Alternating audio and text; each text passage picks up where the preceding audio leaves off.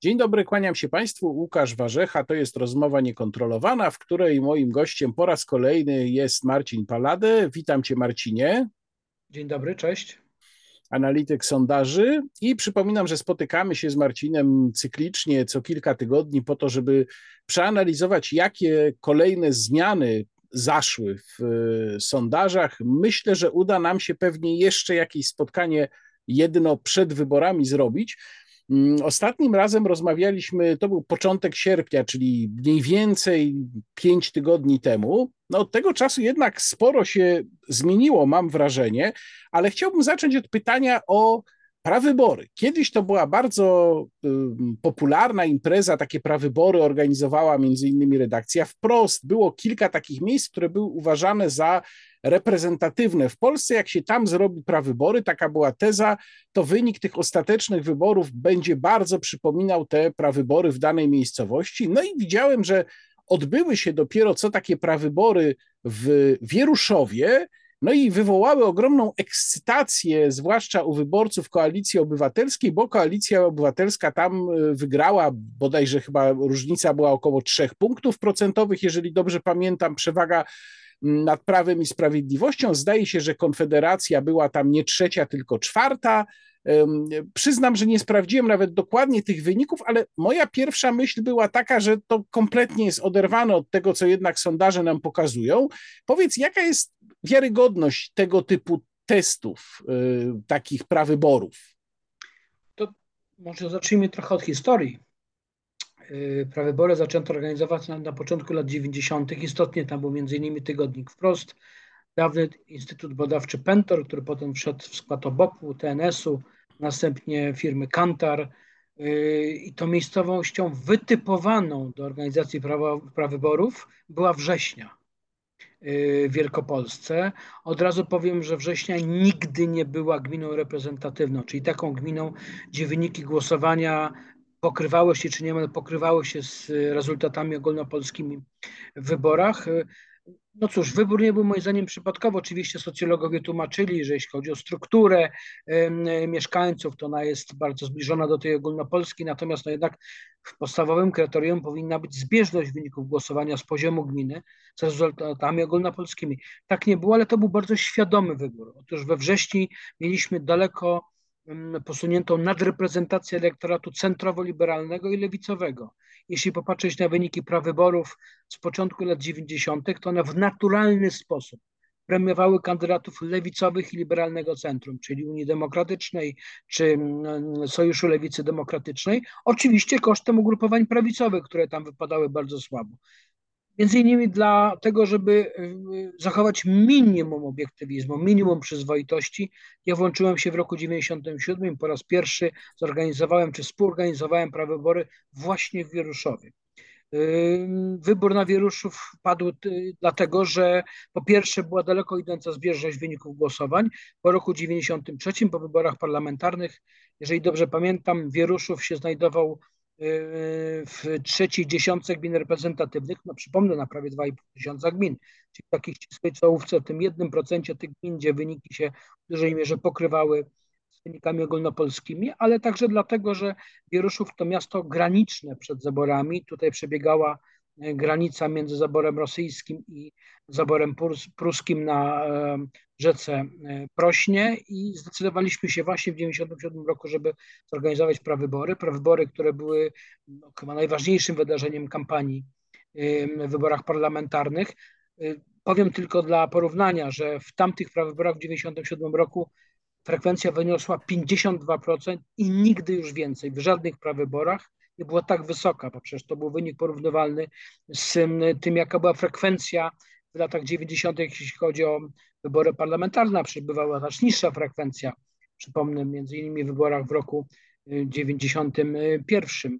Y, I okazało się, że w tych prawyborach wieruszowskich y, zwyciężył Sojusz Lewicy Demokratycznej przed akcją wyborczą Solidarność, natomiast w tym rzeczywistym głosowaniu już y, w skali ogólnopolskiej dwa tygodnie później wygrała wyraźnie AWS 34%, w stosunku do SLD 27%. Dlaczego tam był problem?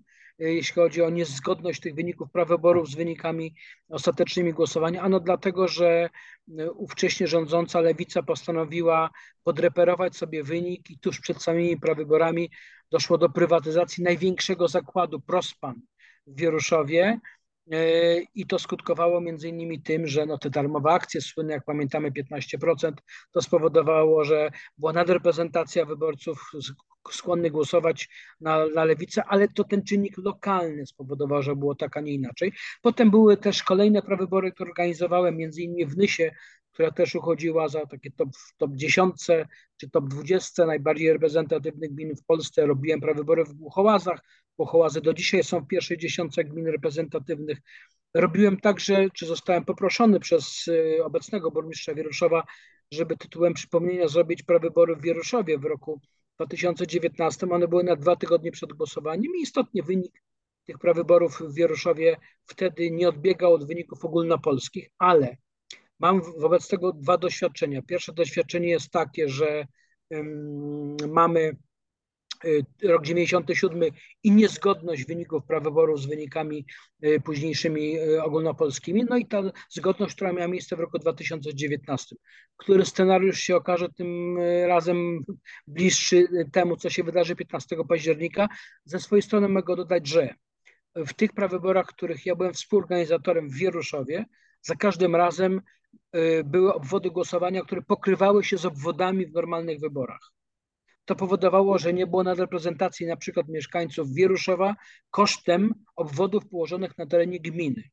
W prawyborach, które miały miejsce wczoraj, głosowanie, ja od razu powiem, nie uczestniczyłem w tym, nie współpartycypowałem, nie współorganizowałem. W tych prawyborach był jeden punkt wyborczy w mieście, w Domu Kultury, na rynku w Wieruszowie, natomiast nie było obwodów głosowania na terenach wiejskich co w naturalny sposób powodowało, że duża, duży segment wyborców, w tym osoby starsze, właśnie osoby niezamieszkujące e, miasta Wieruszowa nie uczestniczyły w tym głosowaniu, stąd taki, a nie inny wynik głosowania. Stąd no tak, jeśli... a w tych wyborach przecież będziemy mieli te ułatwienia dla osób, które mają problem z tak. dotarciem tak. do punktów wyborczych. Dokładnie tak. No i jak wczoraj zobaczyłem tą ekscytację wynikiem Wieruszowa, że to Polska w pigułce, owszem, Trzeba powiedzieć, że Wieruszów jest w tej setce najbardziej reprezentatywnych gmin, w tej chwili na pozycji bodaj 74, mm, ale to jednak nie jest ta ścisła czołówka jeśli chodzi o te gminy reprezentatywne, tą Polskę, wyborczą Polskę w pigułce. Y, stąd ja podchodzę z dużym dystansem, bez emocji do tego, y, czekam na to, co się wydarzy 15 października, bo też no, będziemy mieli rozstrzygnięcie, czy będzie powtórka z roku 97, kiedy mieszkańcy Wieroszowa w prawyborach błędnie wskazali lidera, zwycięzcę wyborów, czy też, no to była wielka niespodzianka, będzie taka sytuacja, że to głosowanie wczorajsze wyznacza nowy trend i w myśl tego trendu na pierwszym miejscu 15 października miałaby się zameldować Koalicja Obywatelska, ale biorąc pod uwagę ten czynnik nieobecności wyborców starszych i wyborców spoza miasta Wieruszowa, no jednak raczej skłaniam się ku temu, że należy bardziej patrzeć na średnie sondażowe, na to, co się dzieje w pomiarach i z, z dużym dystansem podchodzić do wczorajszej imprezy w Wieruszowie. No to przejdźmy właśnie do tego, co wynika z, ze średnich sondażowych. Od momentu, kiedy spotkaliśmy się ostatnim razem, chyba można odnotować tendencję lekko wzrostową dla Zjednoczonej Prawicy. Czy rzeczywiście tak jest? Jeżeli tak jest, to skąd to się bierze, Twoim zdaniem? Tak, istotnie ostatnie tygodnie przyniosły lekkie umocnienie obozu PiSu Zjednoczonej Prawicy.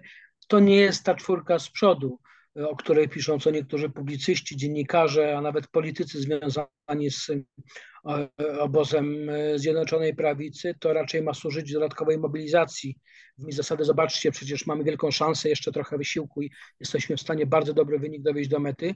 W tej chwili ja bym powiedział, że te notowania Zjednoczonej Prawicy Prawa i Sprawiedliwości są gdzieś mniej więcej w przedziale 36-30, maksymalnie 8%, ale nie więcej. I to się przekłada w tej chwili na ponad 200 mandatów. Co istotne, przypomnę, że w okresie wakacyjnym, czy też w tygodniach poprzedzających okres urlopowo-wakacyjny, y, Prawo i Sprawiedliwość z poparciem przeniesionym na, czy przeliczonym na mandaty miałoby ich około 188, 190 kilku. W tej chwili to lekkie umocnienie, o którym mówimy, spowodowało, że Zjednoczona Prawica trwale przekroczyła ponownie poziom y, możliwej reprezentacji w przyszłym parlamencie powyżej 200 mandatów. W tej chwili to jest około 204 mandatów, może 205, może 206. To zawsze jest ten plus, że w przypadku próby zbudowania większości, skutkiem tego, że Prawo i Sprawiedliwość ma moim zdaniem cały czas niewielkie szanse na to, żeby samodzielnie dysponować reprezentacją 231, co najmniej 231 osobowo, to oznacza, że do tego dokoptowania w momencie, kiedy kiedy po wyborach PiS miałoby te 205, może 208, 209 mandatów, trzeba jednak mniej wysiłku, tak bym to określił, choć wysiłek będzie i tak spory, żeby przekroczyć tę barierę 231, ale od razu chcę powiedzieć, że scenariusz, w którym Prawo i Sprawiedliwość nawet nie podnosząc się dalej w sondażach, może zyskać dodatkowo mandaty, ma związek z faktem, że ewentualne nieprzekroczenie progu wyborczego przez trzecią drogę spowoduje, że ta obecna pula, którą trzecia droga by dysponowała w nowym parlamencie, to jest około 40 mandatów, 35-40 mandatów, gdyby je rozdzielić w każdym z 41 okręgów wyborczych, to by się okazało, że dodatkowo Prawo i Sprawiedliwość, Zjednoczona Prawica mogłaby z tej puli, puli trzeciej drogi w momencie nieprzekroczenia progu wyborczego uczknąć dodatkowo 13, 15, może 17 mandatów. Jak sobie dodamy do tych 204 teraz te 15 mandatów, to nam się już robi w tym momencie około 220, 220 kilku mandatów. Co za tym idzie, ta perspektywa przeciągnięcia kolejnych kilku, kilkunastu posłów też w tym momencie wydawałaby się łatwiejsza. Tak, myśmy rozmawiali o konsekwencjach ewentualnego niewejścia trzeciej drogi poprzednio i wtedy jeszcze, no po prostu wyniki były sondażowe, były inne. Wtedy mówiliśmy o tym, że wciąż PiSowi dużo by, czy Zjednoczonej Prawicy dużo by brakowało. Teraz też by trochę brakowało, no ale rzeczywiście to już jest zupełnie inna rozmowa, kiedy mówimy o brakujących powiedzmy pięciu czy, czy ośmiu mandatach. A czyim kosztem PiS zyskuje? Czy to jest y, wyciąganie ludzi komuś, wyborców komuś, czy to jest raczej kwestia mobilizowania grupy, która do tej pory była albo niezdecydowana, albo deklarowała, że w ogóle nie pójdzie głosować? No tutaj myślę, że są y, dwa czynniki.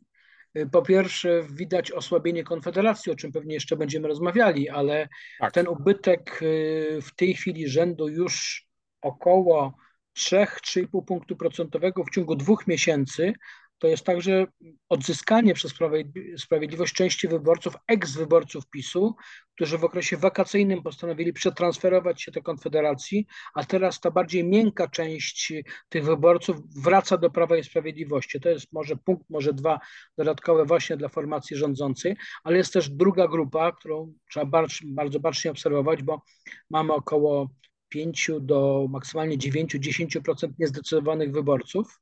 Wśród tych niezdecydowanych wyborców, jeśli mm, a zetknąłem się z pogłębionymi badaniami mm, na ich temat, jest mniej więcej około jednej trzeciej tych, którzy rozważają poważnie głosowanie na Prawo i Sprawiedliwość. Więc y, widać, że w ostatnich dniach i tygodniach działania PiSu zmierzały właśnie po pierwsze do pozyskania części wyborców, którzy przetransferowali się do Konfederacji, a z drugiej strony pobudzenia między innymi poprzez kwestię referendum i mocno podnoszenia choćby kwestii bezpieczeństwa, które są ważne także dla wyborców niezdecydowanych, próbę przyciągnięcia ich właśnie dzięki y, tym narzędziom, tym działaniom y, w kierunku PiSu Zjednoczonej Prawicy, tak żeby, żeby ostatecznie na ten moment mieć to poparcie na poziomie, tak jak mówiłem, 36-38%, ale jak się wydaje, to nie jest tak, że PiSowi finalnie udało się przeciągnąć y, tych wszystkich niezdecydowanych, którzy rozważają głosowanie na tę formację.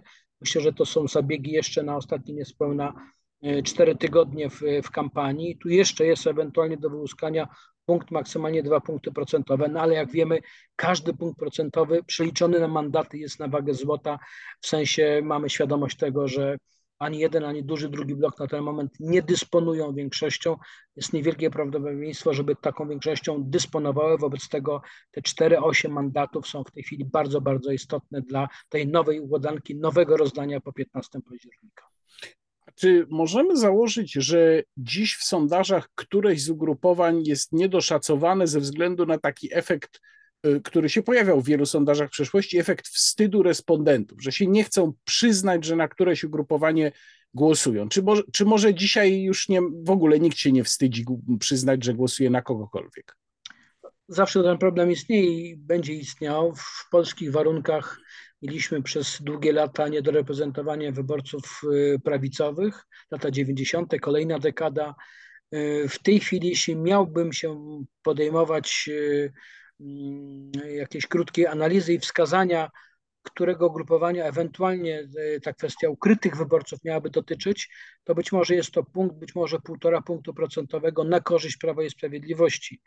Mm, dlaczego to uważam? Dlatego, że są dwa czynniki. Po pierwsze, to jest to, co funkcjonuje w tym świecie medialnym, jednak zdominowanym przez e, opcję lewicową-liberalną, czyli to pokazywanie tych lepszych wyborców w rozumieniu wielkomiejskich czy średniomiejskich, tych y, wykształconych z wielkich miast, jak się powszechnie używa, używa versus tych wyborców mniej wykształconych, starszych, y, o poglądach wstecznych, jak się też często sugeruje, którzy są skłonni głosować na Prawo i Sprawiedliwość. Być może tutaj jest te ukryte, tak jak mówię, punkt, półtora punktu y, procentowego. Jest jeszcze jeden czynnik, który jest moim zdaniem cały czas nieuwzględniany w sondażach, a być może będzie na ostatnim etapie kampanii wyborczej.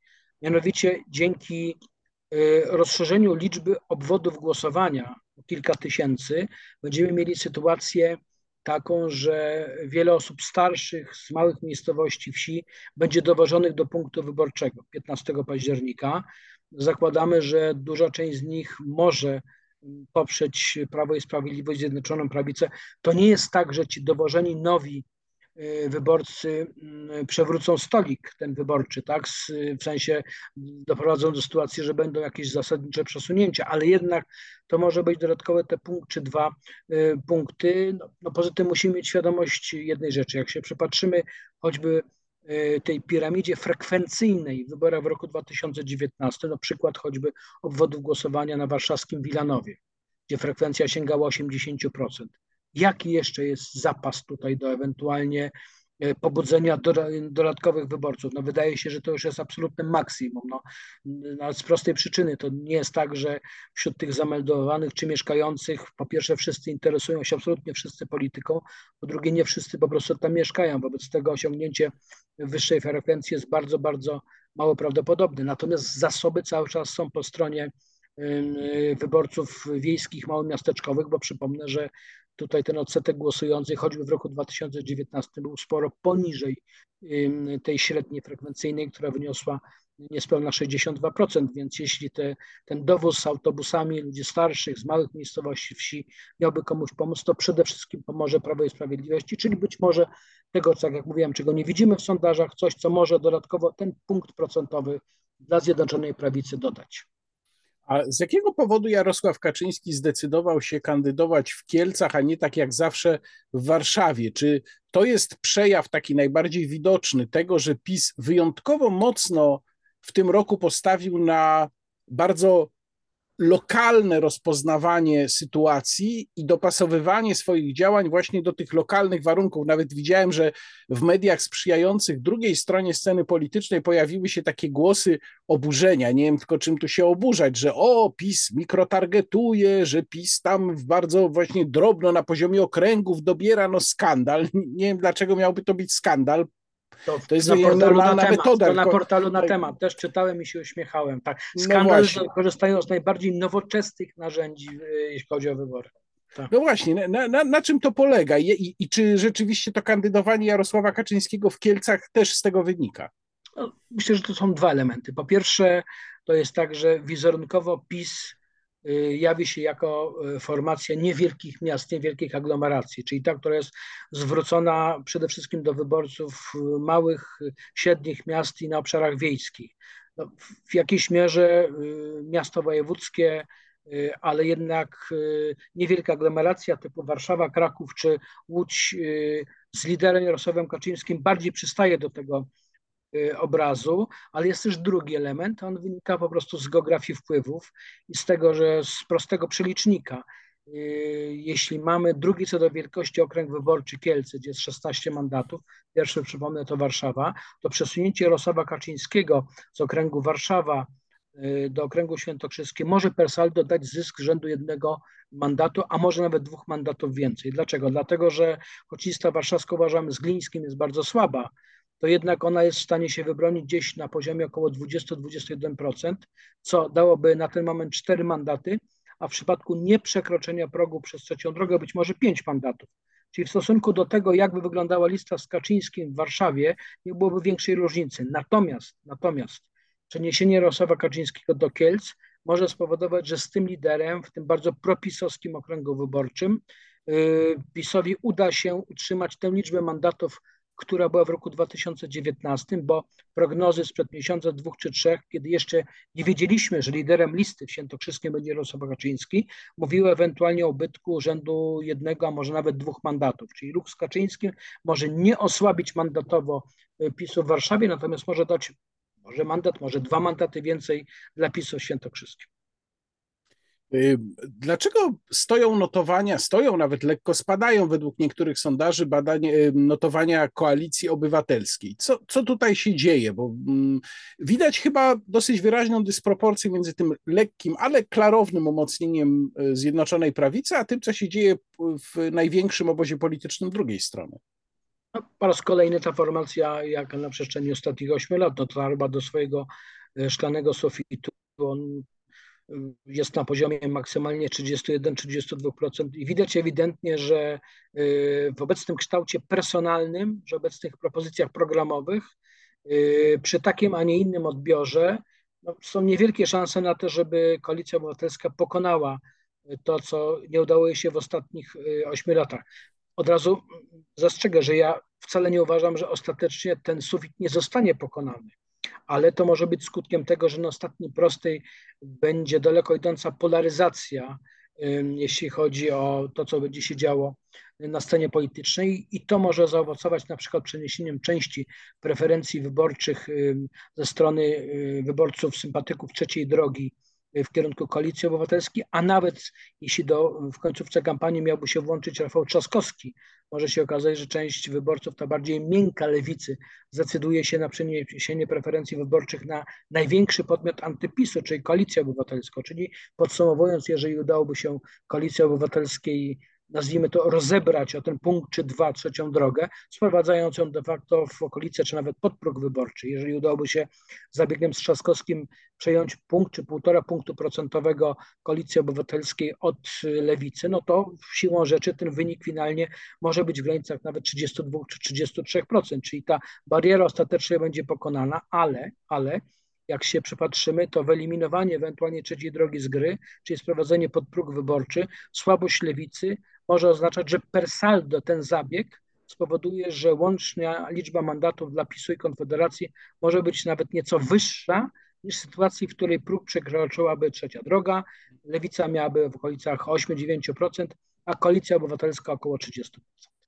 No, mówisz o włączeniu się do kampanii wyborczej Rafała Trzaskowskiego. Nie wiem, czy masz na myśli taki zabieg, o którym też y, zaczęto ostatnio plotkować, że Rafał Trzaskowski miałby zastąpić Donalda Tuska jako kandydat na premiera, no czyli de facto można powiedzieć lider w ogóle obozu, chociaż pewnie by to tak aż nie wyglądało, tylko pewnie by został przedstawiony jako ten, kto ma być premierem.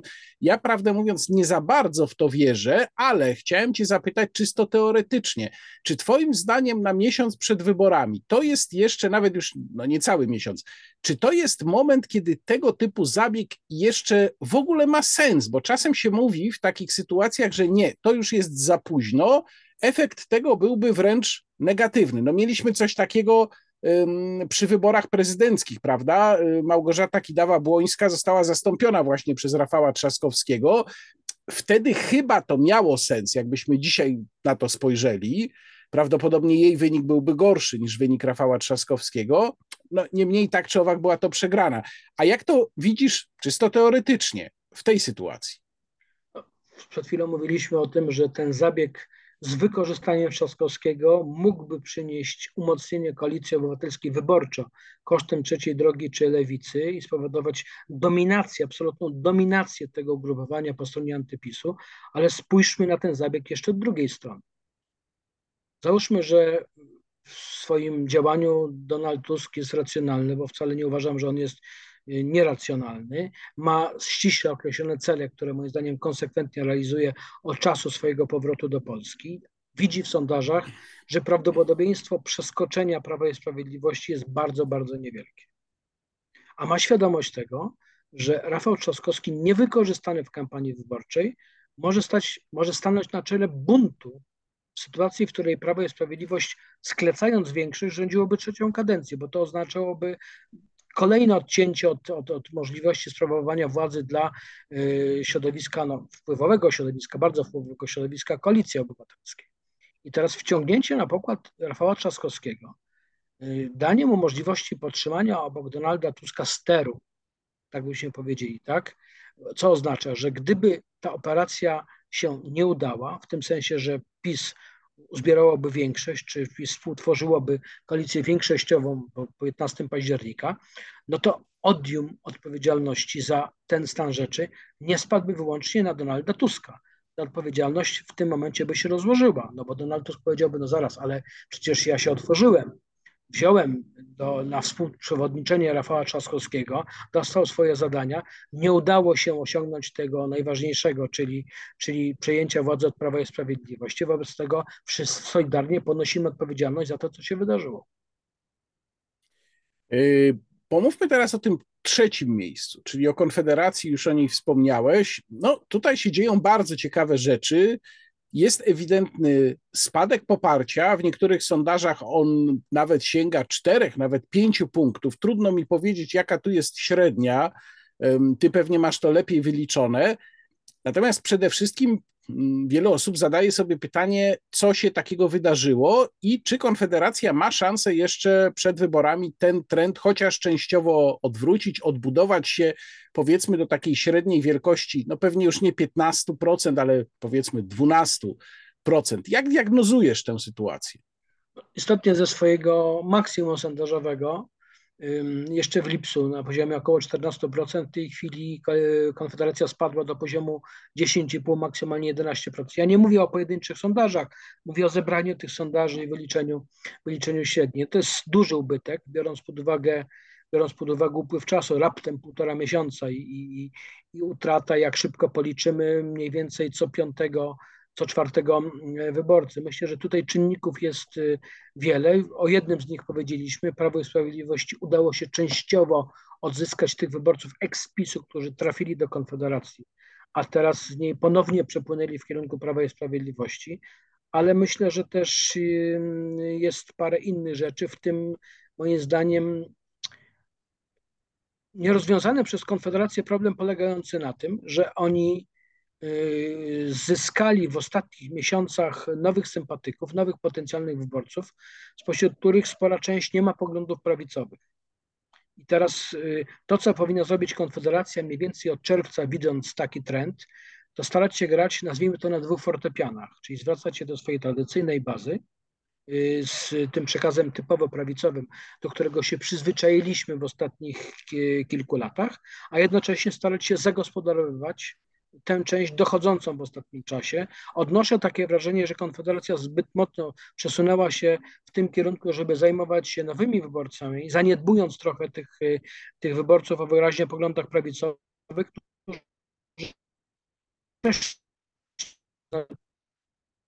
do Prawa i Sprawiedliwości, ale poszli w, być może w kierunku niezdecydowanych. No i twoje pytanie, czy to już jest y, sprawa, jak powiem, zamknięta w sensie możliwości progresji konfederacji? Nie, cały czas nie, aczkolwiek musimy mieć świadomość tego, że to będzie wymagało jakiegoś restartu kampanii y, konfederacji, mobilizacji tego, czy tych, na, którym, na których Konfederacji powinno zależeć najbardziej, czyli tych wyborców 18-30, którzy masowo deklarowali głosowanie na Konfederację. Część z nich się z tego pomysłu wycofała, ale być może jest tak, że duża część z nich nie porzuciła jeszcze tego, tego pomysłu, więc przy pomocy jednego, dwóch, trzech y, istotnych zdarzeń y, zaserwowanych kwestii programowych jest cały czas szansa na to, żeby do, do części tych wyborców dotrzeć, a to by się przekładało na sytuację, w której Konfederacja mając te 11-12% miałaby pakiet 40-40 kilku posłów w Sejmie, pakiet absolutnie kluczowy bym powiedział, czy, czy pakiet nazwijmy to większościowy w tym sensie, że bez tych 40 kilku posłów ani obozowi wokół Jarosława Kaczyńskiego, ani obozowi wokół Donalda Tuska nie udałoby się utworzyć po 15 października większości. No, Konfederacja zaledwie w y, trzy dni po tym, jak zostanie opublikowana nasza rozmowa, będzie miała y, swoją y, dużą konwencję. No i zobaczymy, jak ta konwencja wyjdzie, bo rozumiem, że to mógłby być taki restart kampanii, zgadza się? No z całą pewnością, bo, bo, bo zwracam uwagę, że taka konwencja duża przecież była i ona między innymi też przyczyniła się do wzrostu Konfederacji w tym okresie przedwakacyjnym i okołowakacyjnym i teraz tak jak mówię, bez tego restartu będzie trudno na tym paliwie dojechać, które jest, więc potrzebne jest zamknięcie tego etapu kampanii, przejście do drugiego i próba wyciśnięcia tyle, ile się da, jeśli chodzi o mobilizację i głosowanie tych najmłodszych wyborców na Konfederację 15 października. A jeszcze chciałem zapytać o trzecią drogę. Mnie szczególnie zapadł w pamięć sondaż Ipsosu sprzed chyba mniej więcej tygodnia, dlatego że ten sondaż y, był jednym z tych nie aż tak wielu, który bardzo wyraźnie umieszczał trzecią drogę pod progiem. Tam ona miała 6, bodajże równo chyba nawet 6%. Natomiast on wyodrębniał grupę wyborców niezdecydowanych 14%. I to też było o tyle niezwykłe, że większość sondaży nie odnotowuje odrębnie wyborców niezdecydowanych. Czy ten sondaż w jakiś sposób był przełomowy, może, a może był po prostu źle zrobiony? Jak w ogóle interpretować taką sytuację, kiedy w sondażu dostajemy osobną grupę niezdecydowanych? Znaczy, ta osobna grupa się pojawia w każdym sondażu, bo właśnie nie w każdym, bo z wyjątkiem dwóch, dwóch firm w Polsce, wszystkie inne badając, badają także niezdecydowanych, czyli oprócz wskazania na konkretną formację można wybrać zmienną niezdecydowani. Natomiast y, rozumiem, że mówisz o sytuacji, w której dopytano jeszcze niezdecydowanych, na kogo jednak byliby skłonni głosować. I tutaj, i tutaj mieliśmy to wyodrębnienie w postaci wysokiego odsetka ewentualnych wskazań na koalicję obywatelską, częściowo na PiS, częściowo na e, trzecią drogę. No to jest tak, że w tej chwili poza tym sondażem Ipsos jeszcze dwoma innymi e, pomiarami, w zasadzie większość pokazuje, że jednak trzecia droga znajduje się nad progiem wyborczym, gdzieś w przedziale 9,5, może 10, 10,5, natomiast no, musimy brać pod uwagę, że to cały czas jest bardzo niewiele ponad progiem, biorąc pod uwagę błąd pomiaru. To jest tak, że, że to nie pozwala, tak, określiłbym to tak spać spokojnie, zarówno Szymono, Szymonowi Hołowni, jak i Władysławowi Kosiniakowi Kamyszowi i myślę, że ta walka będzie się tutaj odbywała do końca. No i pytanie jest takie, na ile, tak jak rozmawialiśmy w końcówce kampanii, trzecia droga jest w stanie się obronić przed odpływem części wyborców w kierunku koalicji obywatelskiej i na ile ten y, szósty podmiot, który się pojawił w grze, czyli bezpartyjni samorządowcy, taką centrową, prosamorządową, jak w przypadku trzeciej drogi, ofertą będą w stanie także pozbawić części potencjalnych sympatyków 15 października właśnie trzecią drogę. O właśnie, dobrze, że wspomniałeś o bezpartyjnych samorządowcach, bo chciałem o to teraz zapytać, ponieważ mamy zarejestrowane listy i bezpartyjni samorządowcy weszli do gry, no to to jest oczywiste pytanie, jaką oni mogą rolę odegrać i komu mogą y, odebrać przede wszystkim wyborców. I jeszcze mamy mm, ciekawą sytuację, z Polska jest y, jedna, y, czyli takim ugrupowaniem no, mm, mocno konserwatywnym, bardziej konserwatywno-liberalnym niż liberalno-konserwatywnym, które ma, miało problemy z zarejestrowaniem list w całym kraju, więc to jest taka dziwna sytuacja, że Zdaje się, PKW zaakceptowała to, że, że jest, są listy w całym kraju, ale potem część z nich odrzuciła, w związku z tym to ugrupowanie jednak nie jest obecne w całym kraju. Już nie będę wnikał teraz, dlaczego tak się stało. E, przedstawiciele PJJ tłumaczą, że to jest wynik bardzo rzeczywiście dziwnie skonstruowanych przepisów e, kodeksu wyborczego dotyczących tego, jak wyborca czy popierający powinien podawać swoje miejsce zamieszkania, nieważne, odstawiamy to na bok. Natomiast zastanawiałem się, czy z kolei PJJ w pewnych okolicznościach nie będzie konkurencją dla Konfederacji. Jak, jak widzisz te dwa ugrupowania? No, w ogóle trzeba określić, że to jest sukces, że co prawda PJJ nie będzie we wszystkich 41 okręgach, a jeżeli dobrze pamiętam, będzie w 38.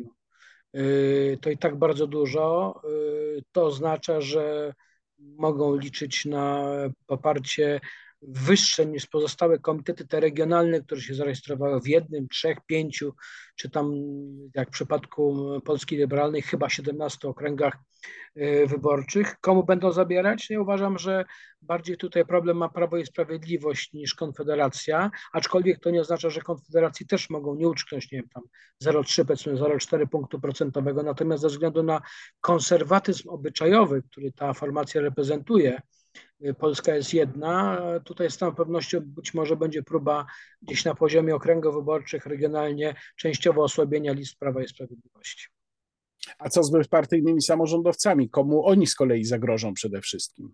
No tutaj z całą pewnością moim zdaniem na liście pierwsza jest trzecia droga, ale to nie oznacza, że tylko i wyłącznie to może się sprowadzić do właśnie do osłabiania tej formacji, dlatego że równie zagrożona może, może być jeszcze koalicja obywatelska i tutaj problemem jest ten człon y, samorządowcy, dlatego że część elektoratu niechętnego PiSowi może to, się to mylić z grupowaniem tym tak dla y, samorządów prezydenta y, Sopotu i prezydentów największych miast w Polsce, Trzaskowskiego czy, czy Zdanowski w Łodzi.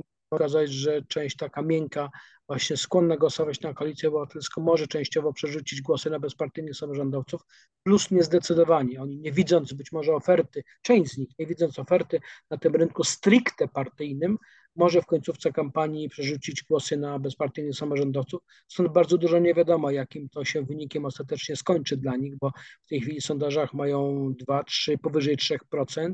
Kampania się rozwija. No zasadnicze pytanie jest takie, czy są w stanie utrzymać te 3% dające im subwencje po wyborach no, z perspektywą dalszego rozwoju, bo to z całą pewnością jest ważny zastrzyk finansowy dla takiej młodej formacji. No i drugi problem, który stoi przed nimi, to jest być może y, to, czy przy pomocy tych transferów próbować przebić próg 5%, co z kolei, co z kolei jeszcze mocniej komplikowałoby układankę, bo w sytuacji, w której progu by nie przekroczyła trzecia droga, a zamiast niej do parlamentu wskoczyliby bezpartyjni samorządowcy, no to mielibyśmy sytuację ewentualnie prezentacji 3, 5, może 7 osobowej, a jak liczyliśmy, liczyliśmy na początku programu, jeśli trzecia droga by nie przekroczyła y, progu, no to PiS skakuje na dwieście kilkanaście mandatów. Jeśli przeciągnąłby na przykład część Konfederacji i dokoptował jeszcze bezpartyjnych samorządowców, no to kto wie, być może by się skleiła taka lekko większościowa koalicja sejmowo-rządowa. No to ostatnie, ostatnie pytanie na podsumowanie. Wiem, że pytanie takie trochę jak do wróżki, no ale wszyscy się nad tym zastanawiają, na ile mm, jest możliwe, że te wyniki, które dzisiaj widzimy, sondażowe, się zmienią może inaczej. W jakim zakresie, Twoim zdaniem, one mogą się zmienić? Czy tu mówimy o zmianach rzędu jednego, dwóch punktów, czy jest możliwa jeszcze jakaś bardziej fundamentalna zmiana? No, to, co określane jest często mianem game changera, czyli takiego punktu zwrotnego, to z całą pewnością, gdyby zaistniało jeszcze w tej kampanii wyborczej, to mogłoby spowodować zmiany y, większe niż te, o których powiedziałaś, jeden, może dwa punkty procentowe. No, doświadczenie choćby ostatnie z wyborów hiszpańskich, czy jeszcze wcześniej wyborów włoskich, czy na ludnych krajów europejskich, z rozwiniętą mm, demokracją, systemem demokratycznym pokazuje, że y, w toku kampanii bardzo preferencje się nie zmieniają. Zresztą popatrzmy na słupki poparcia w Polsce. Na dobrą sprawę y, nie jest tak, że dokonała się jakaś rewolucja w ciągu tych czterech czy ośmiu lat.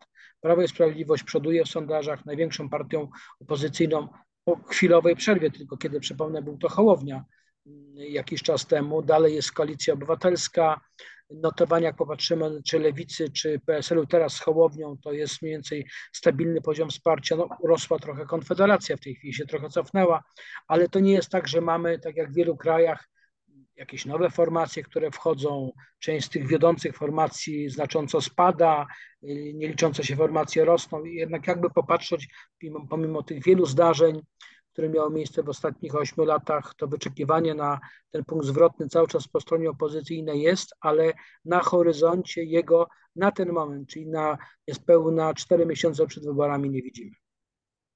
Bardzo Ci dziękuję za rozmowę. Moim gościem w rozmowie niekontrolowanej był analityk sondaży Marcin Paladę. Dziękuję Marcinie. Dziękuję bardzo. A to była rozmowa niekontrolowana. Łukasz Warzecha, kłaniam się i do zobaczenia.